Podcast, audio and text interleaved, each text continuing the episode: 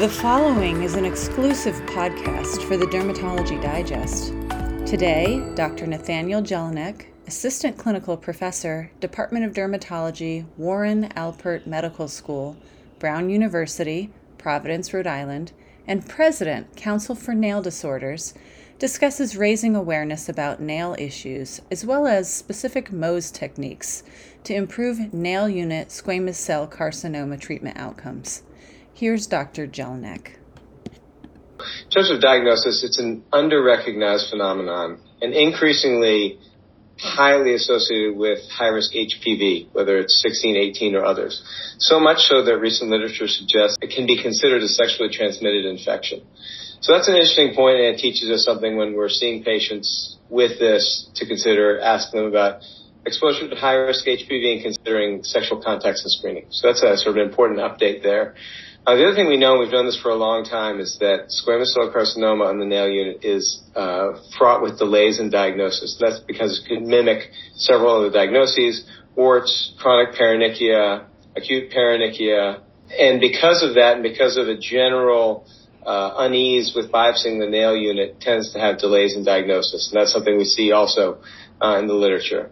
And so, knowing that, uh, we're trying to raise people's awareness about nail issues that are either verrucous know, wart-like um, people with high risk factors such as high risk HPV, tobacco, immunosuppression, history of ionizing radiation such as a radiologist, um, and uh, and then to biopsy early to make these diagnoses. In terms of treatment, my presentation focused mostly on the data and techniques with Mohs surgery.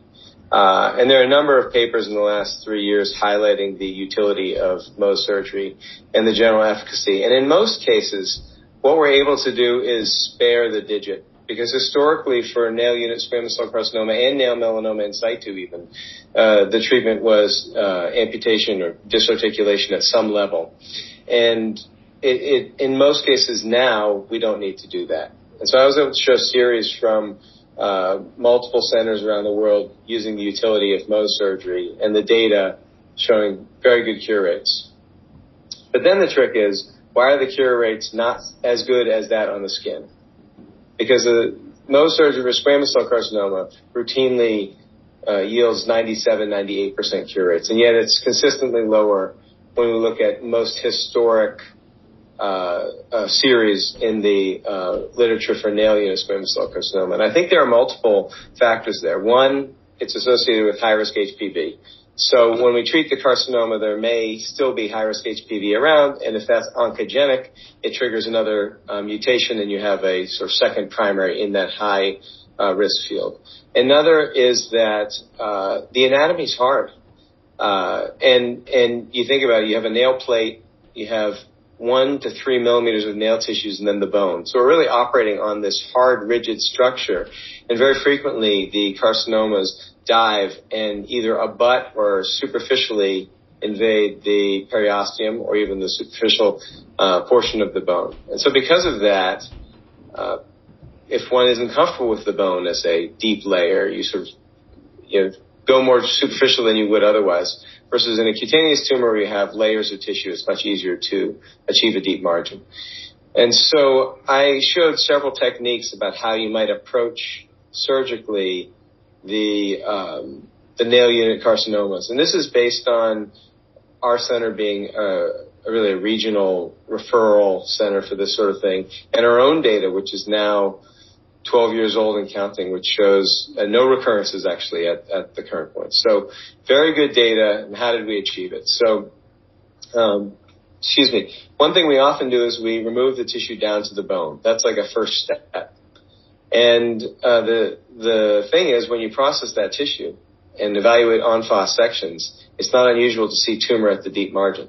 And that could be for multiple reasons. You could have a true positive. It's it's there. It's invading bone.